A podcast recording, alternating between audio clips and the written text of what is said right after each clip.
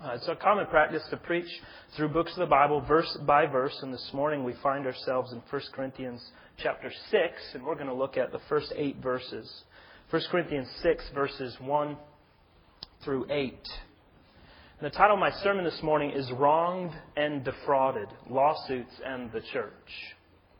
And the key words for our worshipers in training are judge, wrong, defraud, and law.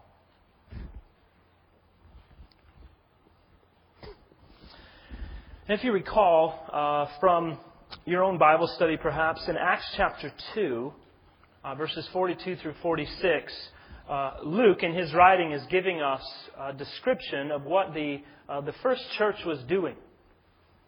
After the resurrection, after, uh, after the Holy Spirit fell at Pentecost, and the church began to grow and expand, uh, he gave a description of what was going on within that church. And we see in that that they were doing several things, uh, but the things I want to point out is that they were, uh, they were selling their possessions and belongings and giving to any who had need. They were enjoying meals together with glad and generous hearts. They were going from house to house and meeting with one another and sharing meals together day after day. And they lived a communal life of fellowship and prayer. They were constantly in prayer together. They were studying the scriptures and learning from the apostles' teaching. So this was the picture that we saw of what the early church was doing and uh, what God had initiated through the apostles. And so then we get to the Corinthian church who took all of these things and turned them on their head. Instead of selling possessions and belongings to give to any as there was need, they began suing each other to gain more possessions and to have more wealth. Instead of having meals together with glad and generous hearts, we'll see later on that they were cutting in line for communion so that they could get drunk off the wine. And instead of communal life and fellowship and prayer, they were engaged in uh, communal sex acts. And so they had a very corrupt, perverse, um, culture. They were taking things of the world into the church. And so we've seen all along that Paul is recognizing these things, that he has heard from others that have been reported to him, and he is confronting them on each of these. These are corrupt and wicked practices that crept into the church to the point of, and we saw a few weeks ago, accepting practices that were not even tolerated among the pagans. We saw three weeks ago, Pastor Steve showed us at the beginning of chapter 5 that they had a man within the church who was uh, sexually immoral with his stepmother. And he said, Not even the pagans do this, and you allow this in the church. These people were swollen with pride and with arrogance. And so now we're getting to the point, Paul is continuing to point out the sins amongst the body. He's hoping to uh, bring clarity to them of what is sin and how to deal with it. These are people who are claiming to be Christians, and he's pointing out to them, you're not walking consistent with what God has set out for us to be and do. So let's read together these eight verses in chapter 6, beginning with verse 1. When one of you has a grievance against another, does he dare go to law before the unrighteous instead of the saints? Or do you not know that the saints will judge the world? And if the world is to be judged by you, are you incompetent to try trivial cases? Do you not know that we are to judge angels? How much more then matters pertaining to this life? So if you have such cases, why do you lay them before those who have no standing in the church? I say this to your shame. Can it be that there is no one among you who is wise enough to settle a dispute between the brothers, but brother goes to law against brother, and that before unbelievers?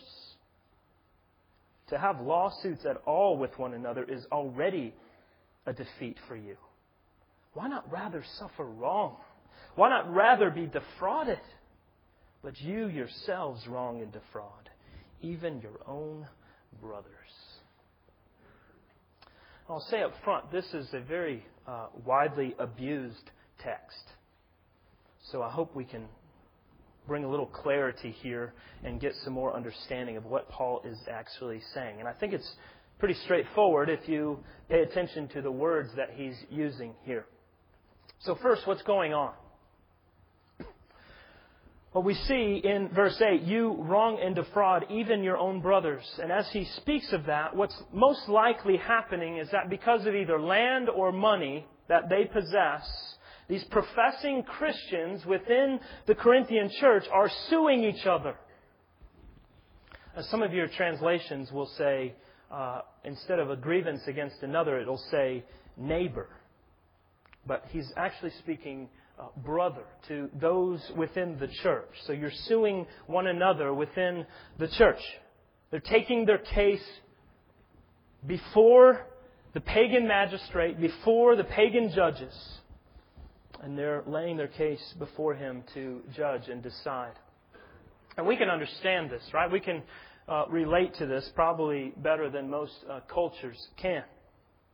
In the United States, there's between 80 and 90 million lawsuits every single year. Uh, 70% of the world's lawyers are in the United States. And we're adding approximately 50,000 more lawyers every single year. So we understand what was going on in the Corinthian church in this regard. They were doing business together, they were making deals, they were doing work. And in the midst of all that, something goes wrong. And their response is, I'm suing you. And then there's a countersuit, and then this legal battle ensues against one another. Two members of the same church are all locked up in this mess and going and suing one another. I would say that probably makes for a little bit of an awkward Sunday school class or Bible study. Uh, can you pray for my court case? Uh, yeah, mine too. I can't imagine how awkward it would be, these people within the church going back and forth against each other in this, uh, this deadlock of a lawsuit. And really what it came down to is they weren't just trying to receive reconciliation for the situation, they were wronging and defrauding one another. So they were seeing the other person and saying, You have money, you screwed up, your job was not good. I'm suing you, brother. I'm suing you.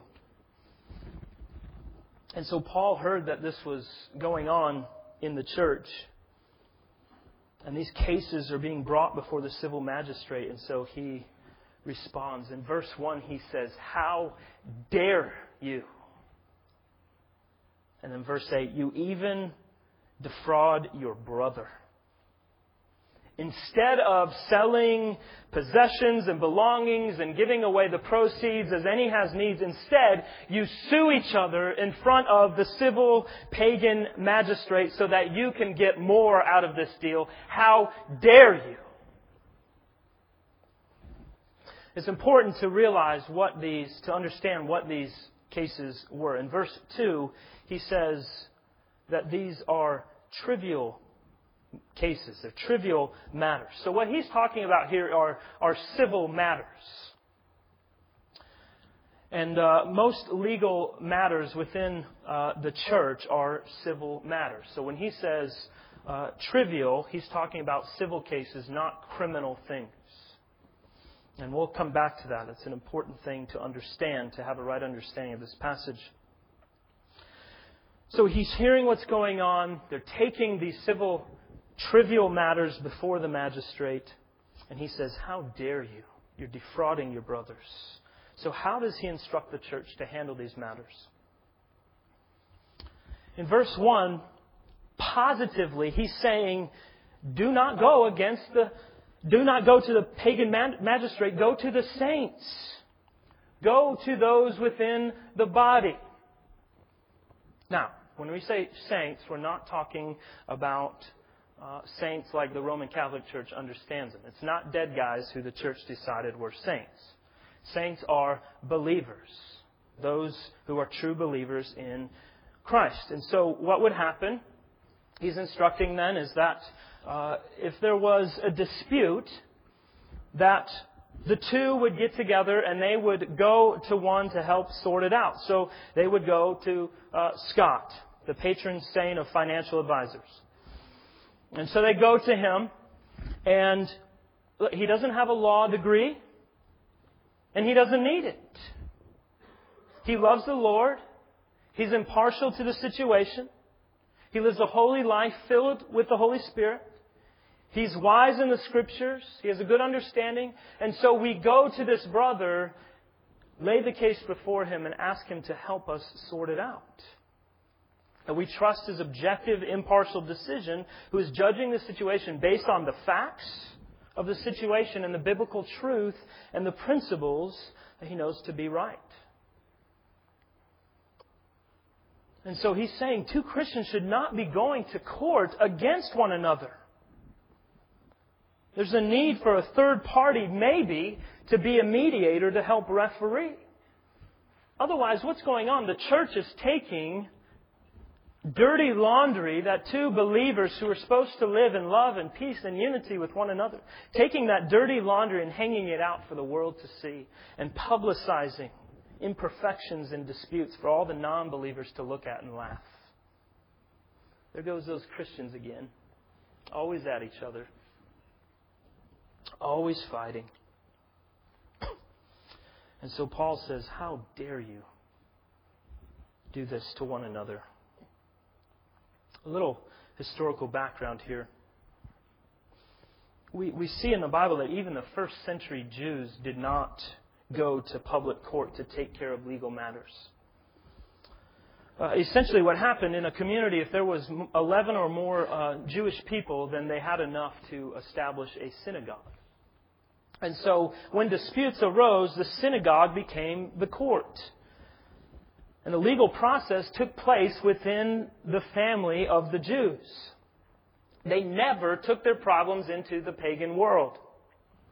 Why? Because they wanted to show that there was unity and love and peace amongst them. They considered taking a claim to a pagan court blasphemy against God. Because what it was saying essentially is God does not have the answer to this, so we need you, who does not know God, who does not know the truth which He has revealed, to make a decision for us. And so the Jews believed that doing so was blasphemy against God. And even the Roman and the Greek uh, world honored the Jewish legal system. We see that in the gospel accounts with how uh, Jesus was dealt with. Uh, short of execution, the Jews had the right to decide their own cases. And even with Jesus, Pontius Pilate asked, What do you want me to do with them? And they shouted, Crucify him! They made their decision. And so the Roman and Greek world honored the legal system that the Jews had established. And so this same right, these same rights were transferred over to the church because Rome considered uh, the Christian church to be a sect of Judaism. And so they were allowing Christians to decide their own cases.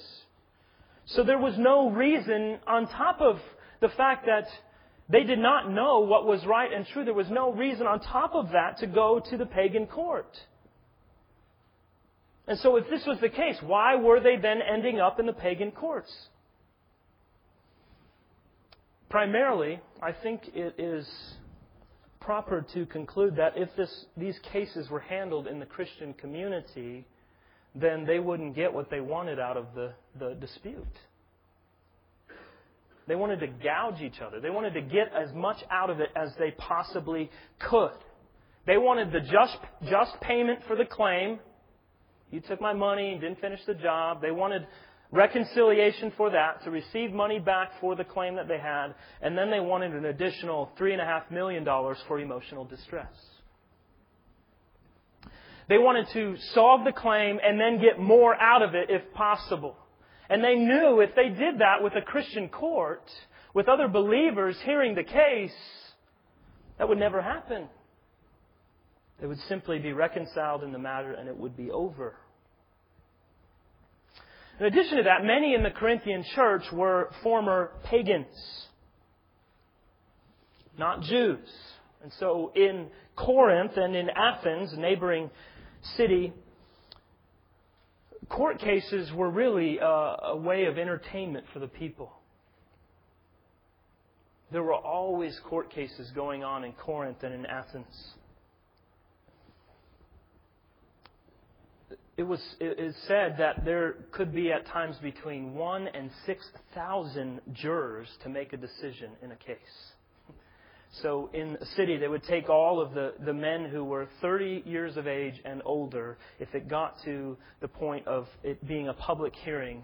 Every man who was 30 years of age or older became a member of the jury. And everyone else was there to witness the case. And so it was the talk of the town. And this went on and on and on. And it was always court cases going on. And so they could have up to six million jurors to make a decision. So in the end, really, everybody was a lawyer and a jury member and a judge. Everyone gave their opinion, and it was entertaining to the people. It was live court TV. We love to sit and watch people get prosecuted, right? How many? There's uh, Judge Wapner was first, I think. We saw uh, who's Judge Judy. Um, I don't know the rest. There's three or four more. Um, we, we love to turn that on and watch people's legal cases. We want to watch them put their dirty laundry out there and watch someone else yell at them for a little bit so they can get it sorted out. Or watch long drawn out court cases that involve celebrities we want to see every minute, every minute detail of it. Those things are juicy, and we love it. It's very much the same way the, the Corinthians uh, and, and the Athenians were doing in their community. It was a form of entertainment. And so the Corinthians were used to this. And when they became Christians, they carried this with them into the church. And Paul is responding to them, How dare you?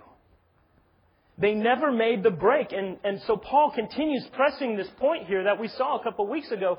Do you not know that a little leaven leavens the whole lump? A little bit of this practice from the world brought into the church corrupts the whole thing. If you keep dragging these pagan practices and entertainments into what we're doing as a body of Christ, you're going to corrupt the whole thing. How dare you? Look at verses 2 and 3. Or do you not know that the saints will judge the world? And if the world is to be judged by you, are you incompetent to try trivial cases?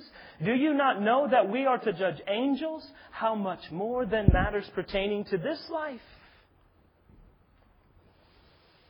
Now remember, uh, before I go on with this, we need to strike a balance here because he's talking about trivial matters, civil matters. Uh, flip real quick to Romans 13 back one book, chapter 13 of Romans.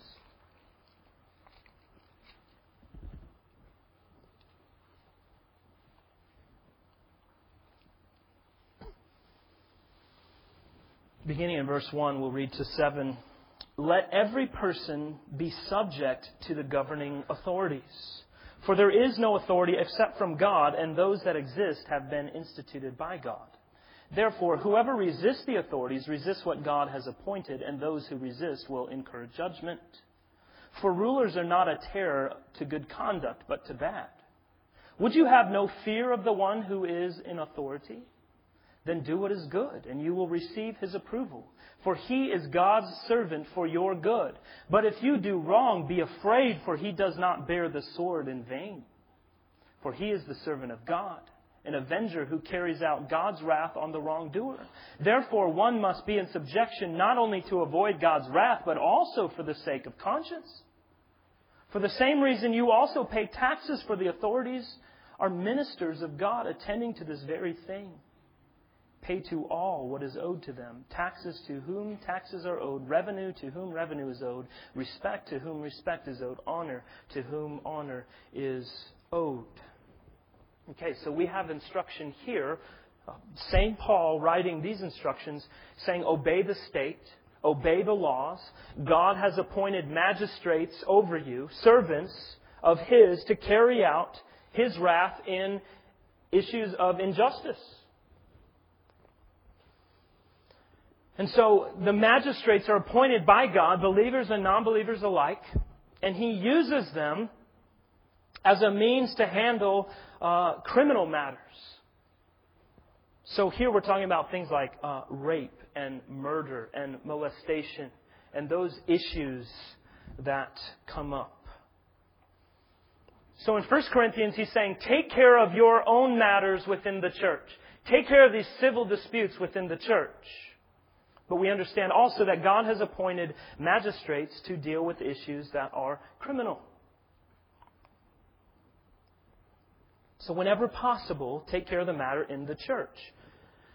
Because there are many sins that are not crimes in the world, right? There's many things that we sin in that the world would look at and not see as a crime. Are we going to get a lawyer because someone gossips about us? Are we going to call together a judge and jury when we know that someone has been locked into a life of lust and pornography? Are we going to get our lawyer on the phone when someone's impatient with us?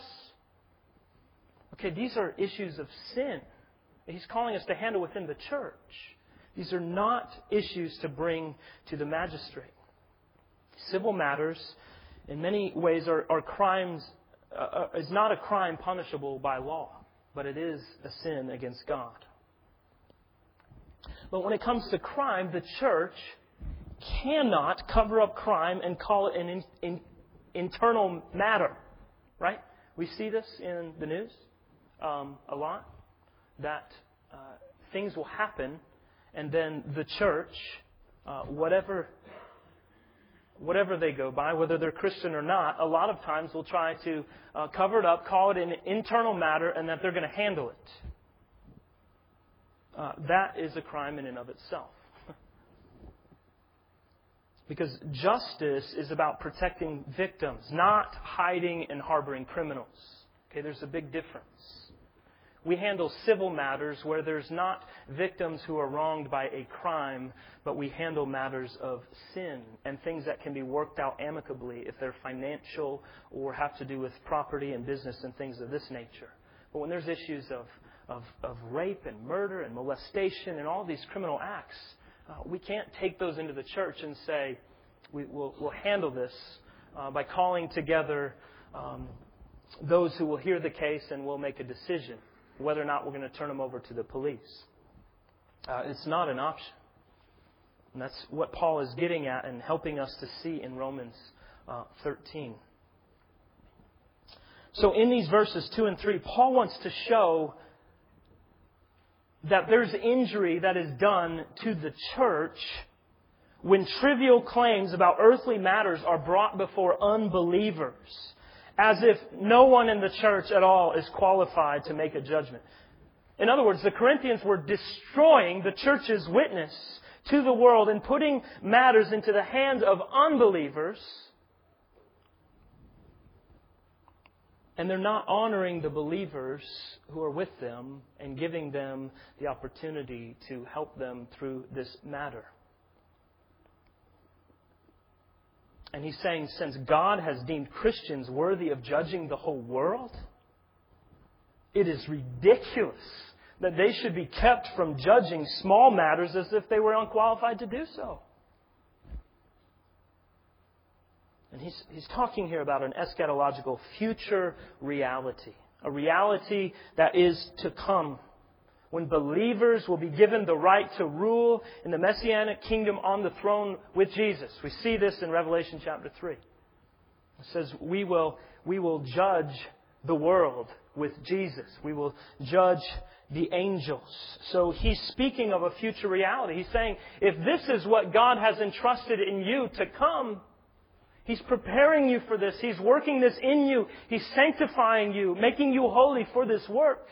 If that is what you're going to be called to, how then can you not turn to one another to deal with small, trivial, earthly matters that in the end will mean absolutely nothing? Look at verse 4. So if you have such cases, why do you lay them before those who have no standing in the church? I say this to your shame. Can it be that there is no one among you wise enough to settle a dispute between the brothers? But brother goes to law against brother, and that before unbelievers? In other words, since these things are true, why are you not handling them yourselves? Now, verse 4 there kind of presents a bit of a translation problem for, um, for Bible translators. The, the King James Version says, If then ye have judgments of things pertaining to this life, set them to judge who are least esteemed in the church. And, and many believe uh, that Paul there is using a bit of sarcasm. He's saying, You're better off asking the weakest member of the church to settle this matter than to go to an unqualified, unsaved judge. And I think that is the, the best.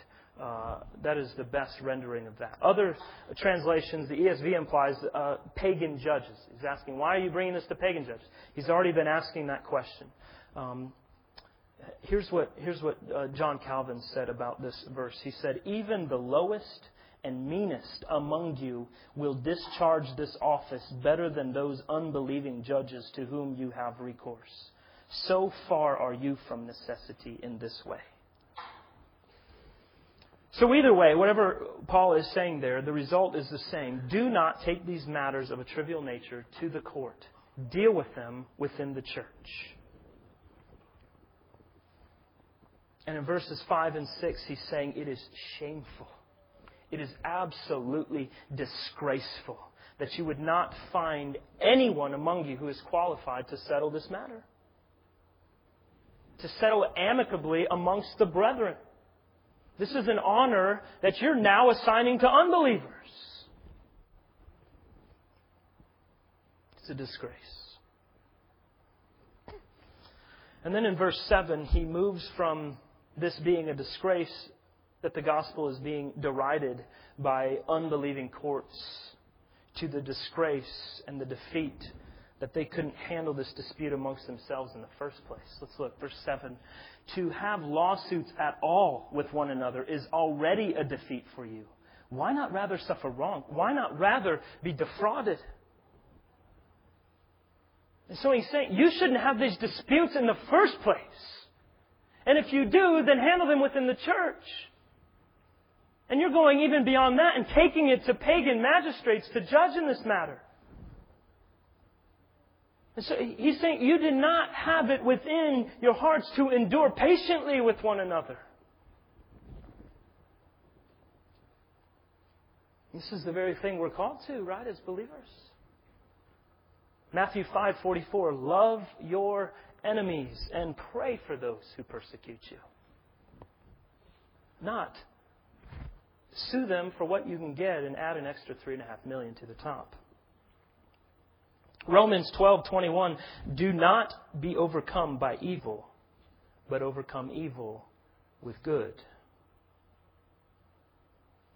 So the defeat starts well before the fact that they're going to the civil magistrates.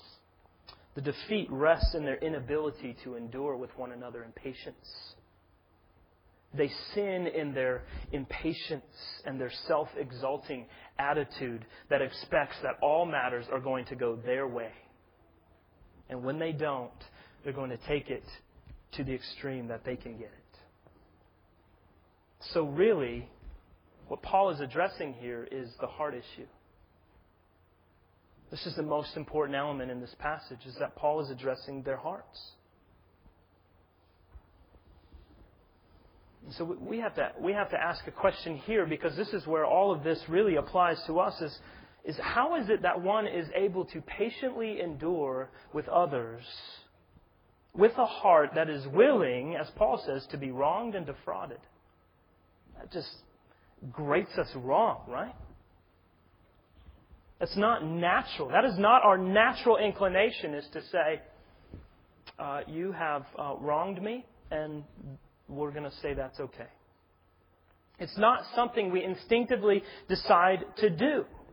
When something happens and we've been wronged, everything within us screams, No, this is wrong. There's injustice here. I need to be repaid. I need you to fix this problem. It's wrong. Nothing inside of us is saying it's wrong.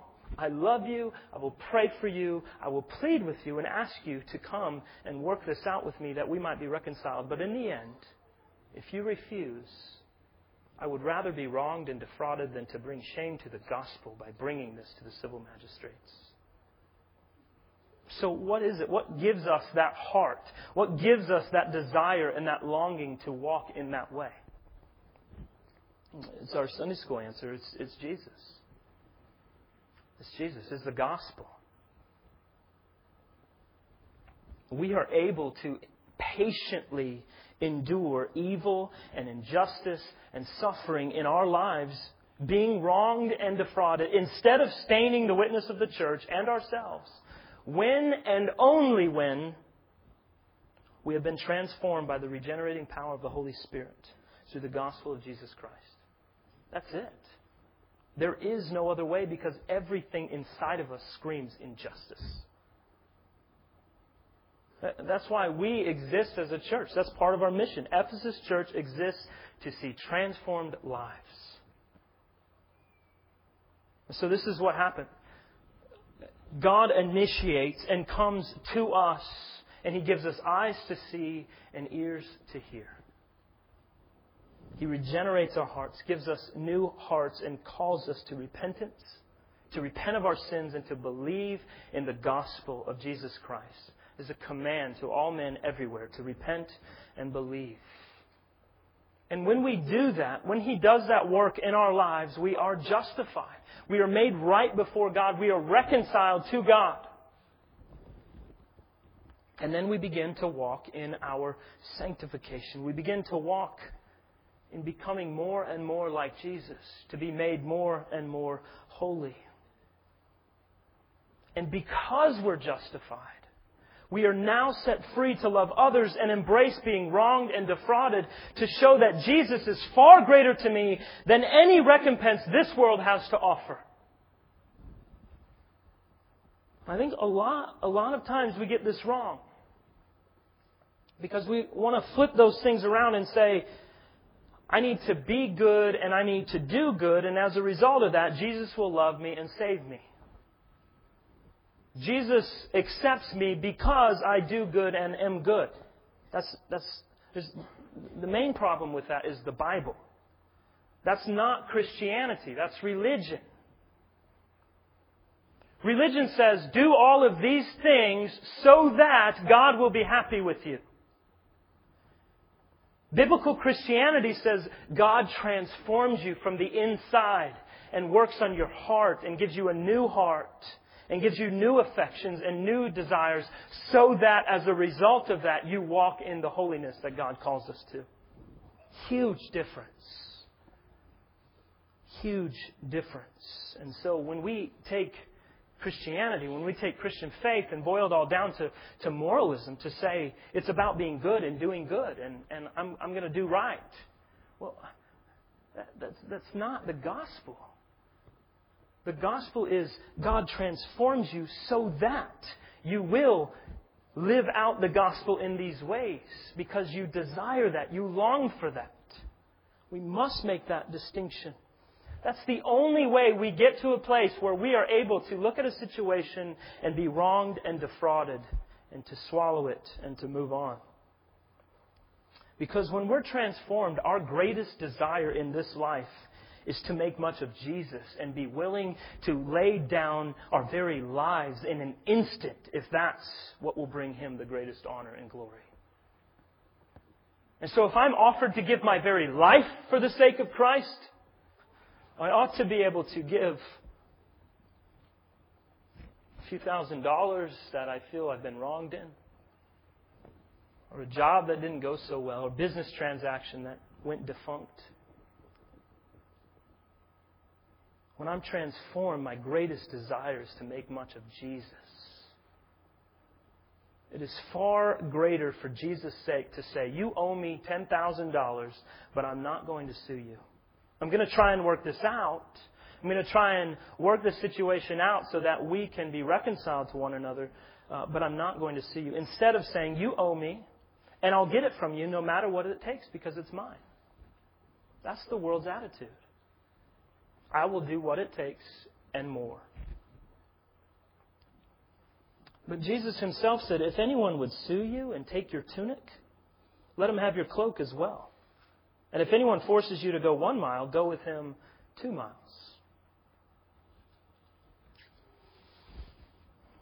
Okay, we, we have to be careful with this passage, though. We have to consider also what Paul is not saying. That's very important to this. Two things. One, Paul is not preventing Christians from being in a lawsuit with a non Christian. And two, this does not prevent Christians from defending themselves when being sued. In fact, you better. so, in light of all that we've considered, if one of these two situations arises, we must consider the most important question to add on to that. What is best for the gospel? What is best for the reputation of the church? Uh, four considerations, and we'll be done. First, when a matter arises, we need to distinguish between going to the court before pagans or before Christians. If I have a dispute with another believer and we cannot work that out, we need to go to two or three others and seek their counsel to help us work that situation out. If it is that there are two Christians, our heart should be that we would rather suffer wrong than to take our case before pagans. Because that will only do a work to harden them and bring contempt to the gospel, give them a greater distaste for the church. Secondly, we need to ask Am I going into this situation with malice and revenge for my own good? Or am I seeking to suppress and reform sin that's going on? You see, legal recourse is not a means to fulfill revenge or to better oneself or to vent malice. If we're walking into these things, our desire should be reconciliation and repentance and the removal of sin. There's a huge difference we must ask, what is my heart here? This is very difficult. To be wronged and defrauded and have no malice, no desire for revenge? Almost always, if we are honest with ourselves in asking that question, that will end the case right there. We should desire reconciliation, repentance, and removal of sin. Again, how? The gospel, the work of Jesus in our lives. Third, we have to ask, am I going into this in haste? Or is this the very last remedy because everything else has failed? Have I rebuked someone in sin and privately sought to be reconciled to them? Have I sought the help of others in this situation that could, um, that could help us sort this out? Have I sought arbitration? Have I gone to those who will help us work through these matters? To jump directly to judgment, to, to find the judgment of the court without going through these other things is sin. We're going in haste because of our heart of malice, our desire to be, uh, to be um, paid back for what was done wrong to us. And so we must consider why, how are we going? In haste? Or is this the last effort? And lastly, we must ask is the hurt caused greater than the benefit gained? Is following this course, in other words, is this likely to do good?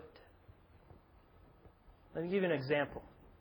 Many of you know of uh, the European politician, very faithful Christian abolitionist named William Wilberforce. And in the late 1700s, 1800s, he fought to end slavery in Europe, the slave trade. And he fought one item in the House of Commons for 26 years. Kept bringing the legislation back up every single year, kept getting smacked down. Why? Why was he pursuing, as a Christian, why was he pursuing legal means to bring about what he saw in the scriptures to be an injustice? Simple. He, he, he saw and believed that black people were also made in the image of God. And they also deserved the same rights and freedoms of all other men around them. And he saw this and he said, This is worth pursuing because the result is a greater good. And so we must always ask is the hurt caused by this greater than the benefit gained? I think Christians would do very well to ask that question when we get involved in political issues. Because a lot of times we stick our heads out there and uh, we expect things of pagan people that pagan people cannot and will not do.